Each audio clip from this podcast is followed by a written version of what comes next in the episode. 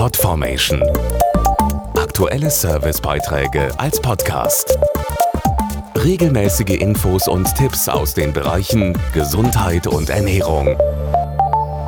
Am 29. Februar ist Tag der seltenen Erkrankungen. Wer von einer solchen betroffen ist, hat meist einen langen Leidensweg hinter sich. Weil die Erkrankungen so selten sind, werden sie häufig erst spät erkannt und entsprechend gezielt behandelt. Etwa 6000 seltene Erkrankungen gibt es, darunter die eosinophile Granulomatose mit Polyangiitis, kurz EGPA, und das hypereosinophile Syndrom, kurz HES. Dazu der Immunologe Dr. Per Aries. Die Diagnose des HES und auch der EGPA ist tatsächlich schwer zu stellen. Ein typisches Merkmal ist die hohe Konzentration der eosinophilen Zellen im Blut, eine Unterform der weißen Blutzellen. Bei der EGPA kommt zusätzlich als klinisches Symptom noch das Asthma bronchiale aus der Vorgeschichte hinzu.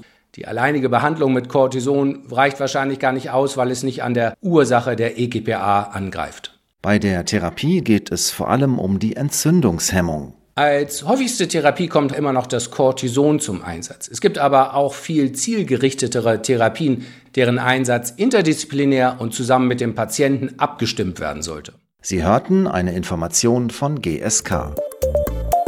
Podformation.de Aktuelle Servicebeiträge als Podcast.